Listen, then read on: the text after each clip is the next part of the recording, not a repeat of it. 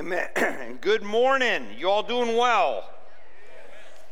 Good, good, good, good. Hey, real quickly, I mentioned uh, beginning in January, uh, we had, Tammy and I just finished 28 years here at Desert Springs. And the first ministry that we began back in 1995 was evangelism training. And the reason is, is because obviously this idea of living on mission what I find is a lot of Christians are fine with it, goes, okay, so I can show Jesus with my life. But where they struggle is but sharing him with my lips because a lot of what I and the reason I think people struggle with that is that sense of but I'm really not confident in what I need to share. And yet there is a message to the gospel that has to be communicated. And so we began evangelism training. Now, it's changed a lot. We've adapted it a lot over the years as culture's changed around us, but we still do it. And what I wanted to, you to know is that a week from this afternoon, that next round of evangelism training is starting. Uh, and if you have never taken or maybe you've taken it, but it's been a long time since you shared your faith, this is the thing. It's only nine weeks. You say, but oh, you know, that's not me. Well, yeah, it's going to make you a little uncomfortable. Right? Doesn't most of the things in our life that are good that help us make us feel a little uncomfortable, at least to begin with, right? If you ever tried a new diet, it's very uncomfortable. But it stretches us, it helps us to learn. So you can sign up at events.dscchurch.com, but this is what we are called to do, especially as we see uh, you know, the fact that, uh, you know, we're getting close to the Lord's return. This is the day, right? The opportunity God has given to us to go live on mission. So we are in the book of Revelation. We're finally getting to our text. We're going to focus on chapter 1, verses 1 to 3.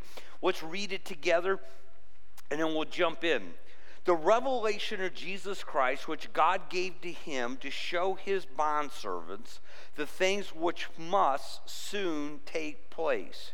And he sent and communicated it by his angel to his bondservant John, who testified to the word of God and to the testimony of Jesus Christ, even to all that he saw.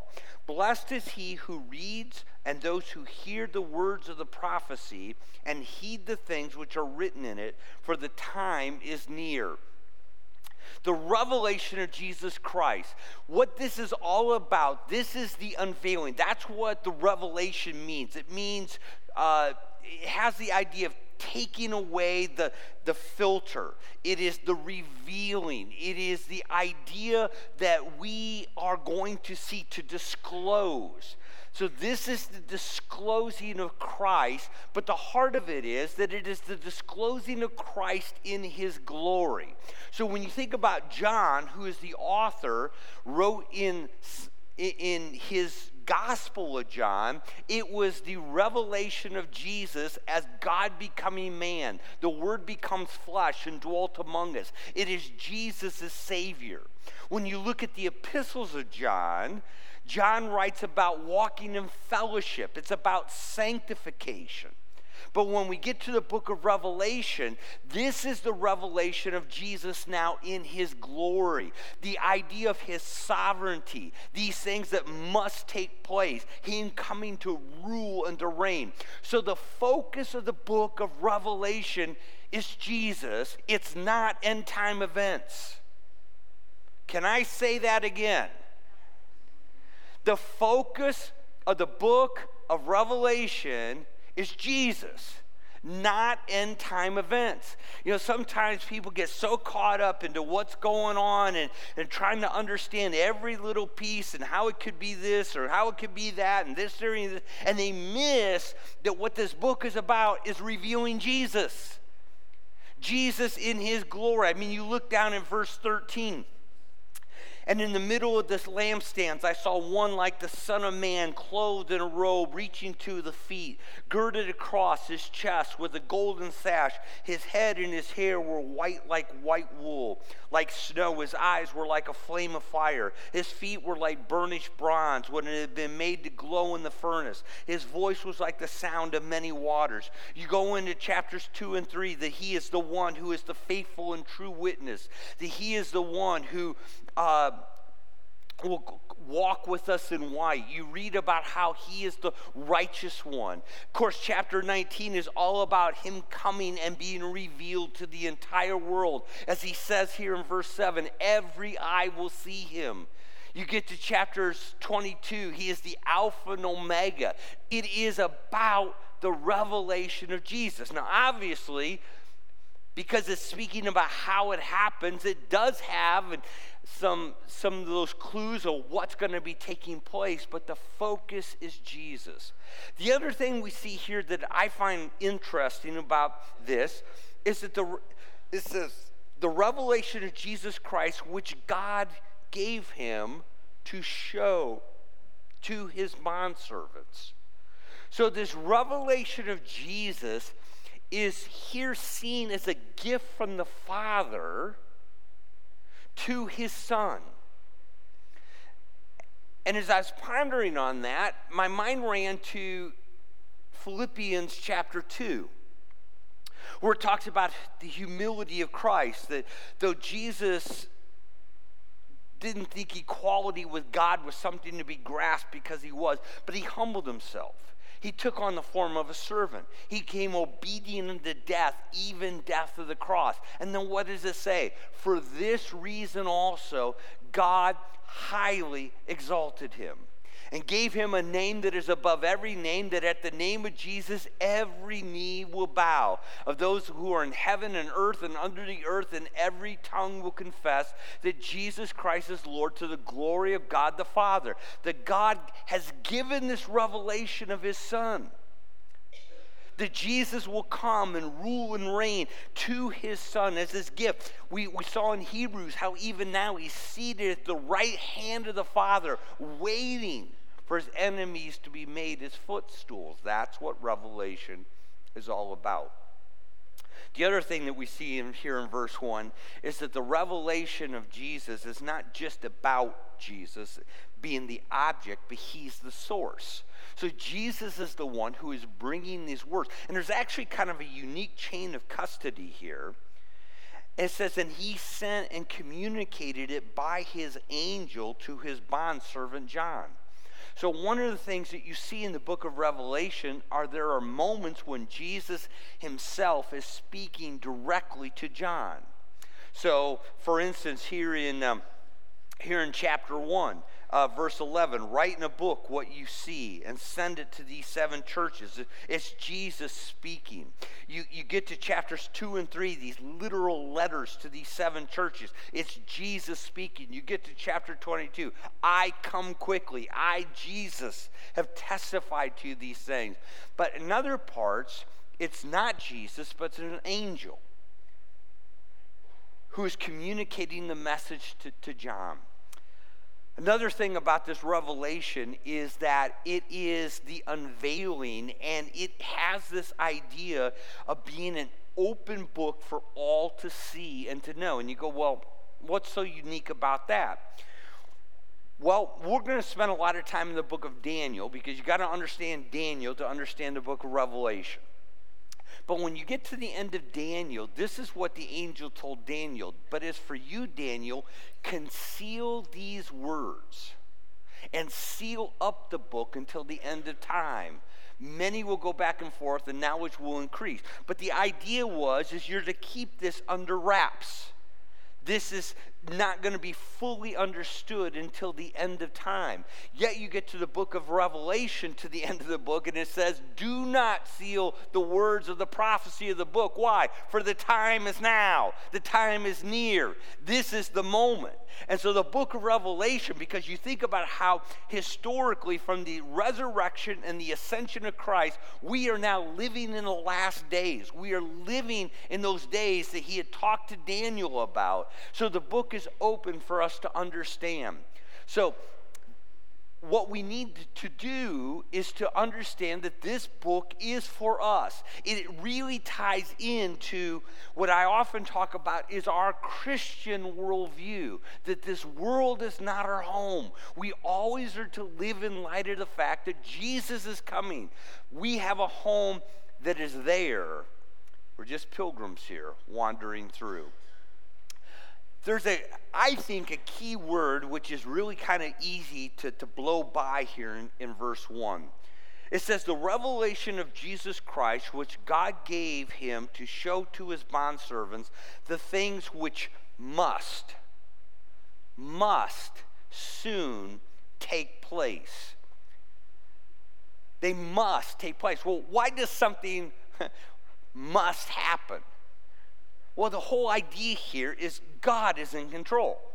God is in charge. No matter what's happening on the world scene today, you know, whether it's uh, what's happening with Russia, what's happening with China, what's happening with our stock market, what's happening in Washington, what's happening with whatever they're shooting down out of the sky, right? Uh, God is in control. And his whole point here is I'm going to tell you what must happen. Well, why must it happen? Well, the reason it must happen is that God has told us way back, starting in Daniel, of how this thing's going to play out. And so it's right on schedule, it's right on course. And so this is the things that must soon take place. Why must they? Because God said this is the way it's going to happen. And so I understand it. You've actually got to go book to the, back to the book of Daniel. So I want you to turn back there with me. Daniel chapter 2. Daniel chapter 2 is when God begins to lay out what's going to happen in the course of human history. Now, if you're not familiar with this, Nebuchadnezzar, the great king of Babylon, had taken the Jews into captivity uh, actually did it three times. The first time in 605 BC, that's when Daniel was taken. Daniel is uh, a young man at this time, he's there in Babylon. Nebuchadnezzar has a dream, it really bothered him. So in the morning, he gathered all of his wise men together, said, I need you to give me the interpretation of this dream. But so that I know that what you're speaking is truth, you need to tell me what the dream is. And of course, at that point, they go, What? Right? Nobody can do that. And Nebuchadnezzar said, No, no, no, no. If you're really tied into higher powers, you'll know what the dream is. So, unless you could tell me what the dream is, you're all going to die. And they couldn't, of course. And so he puts out the word to have them all killed. When they came to Daniel, Daniel said, Wait a minute, let me go pray. God gave him the dream, so he goes before Nebuchadnezzar and he lays out the dream and then the interpretation. That's what we're reading. I put verse 29, but for the sake of time, I'm actually going to start with verse 31, just so we can uh, look at this. But you got to understand this is the foundation of how the future world is going to play out here from Daniel's time. You, O king, were looking and behold, there was a single great statue. That statue, which was large and of extraordinary splendor, was standing in front of you, and its appearance was awesome. The head of the statue was made of fine gold, its breast and its arms of silver, its belly and its thighs of bronze, its legs of iron, its feet partly of iron, partly of clay. You continue looking until a stone was cut out without hands, and it struck the statue on its feet of iron and clay and crushed them. Then the iron, the clay, the bronze, the silver, the gold were crushed all at the same time and became like chaff from the summer threshing floors. And the wind carried them away so that there was not a trace of them that was found. But the stone that struck the statue became a great mountain filled the whole earth. This was the dream. Now we will tell its interpretation before the king. Now, if you ever stopped there and thought, man, Nebuchadnezzar had to be pretty impressed, right? Because that was the dream. So I'm sure his ears perked up. Verse 37 You, O king, are the king of kings, to whom the God of heaven has given the kingdom, the power, the strength, and the glory. And wherever the son of, sons of men dwell, or the beasts of the fields, or the birds of the sky, he has given them into your hand and caused you to rule over them. You are the head of gold. After you, there will arise another kingdom inferior to you then another third kingdom of bronze, which will rule over all the earth. Then there will be a fourth kingdom, as strong as iron, inasmuch as iron crushes and shatters all things. So, like iron that breaks in pieces, it will crush and break all things in pieces. In that you saw the feet and toes, partly of potter's clay and partly of iron, it will be a divided kingdom, but it will have in it the toughness of iron, inasmuch as you saw the iron mixed with common clay. As the toes of the feet were partly of iron, and partly a pottery, so some of the kingdom will be strong and part of it will be brittle. And in that you saw the iron mixed with common clay, they will combine with one another in the seed of men, but they will not adhere to one another, even as iron does not combine with pottery. In the days of those kings, the God of heaven will set up a kingdom which will never be destroyed, and that kingdom will not be left or another people. It will crush and put an end to all of these kingdoms, but it will itself endure forever. Inasmuch as you saw that a stone was cut out of the mountain without hands, and that it crushed the iron, the bronze, the clay, the silver, and the gold, the great God has made known to the king what will take place in the future, so the dream is true and its interpretation is trustworthy. Now, I wish we had a boatload of time to go over this. Trust me, we will get back to it later in time, but here's the idea. Here is the the statue. Um, yeah, my green light doesn't work so much on that one.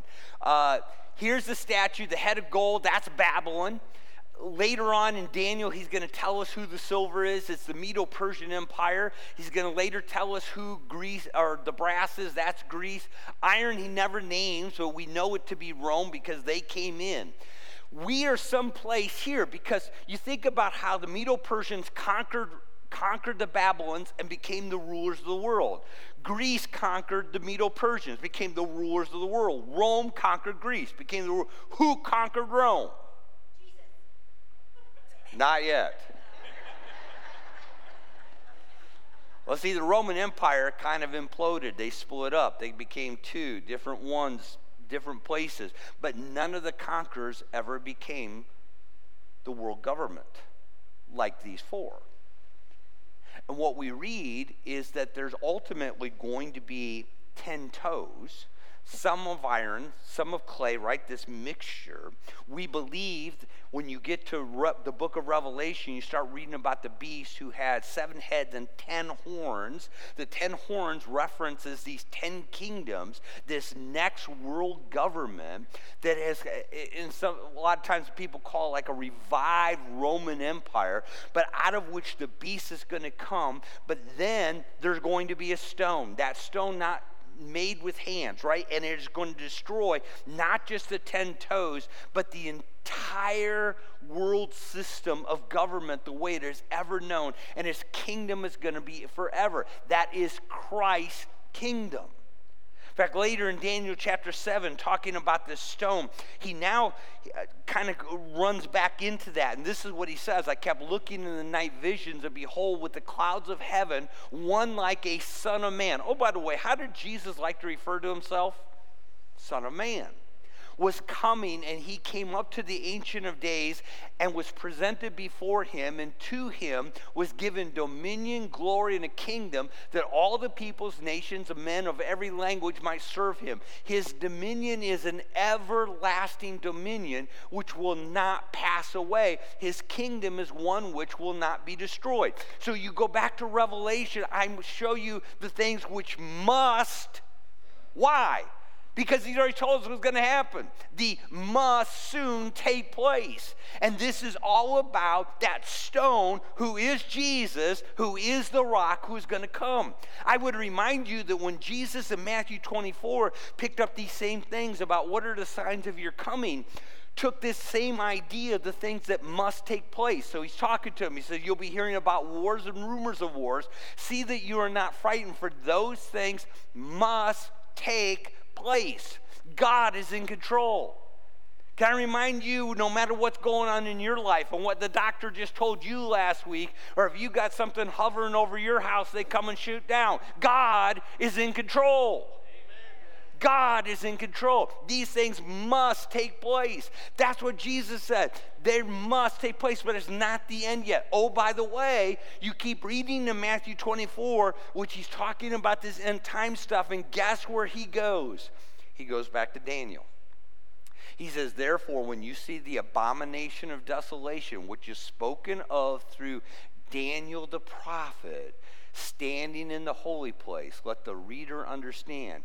See, these things must take place because God's told them they're going to happen. This abomination and desolation, we believe, happens at the halfway mark of the tribulation. He talked about in the book of Revelation and was, was in history shown to us by uh, Antiochus Epiphanes. It's going to happen.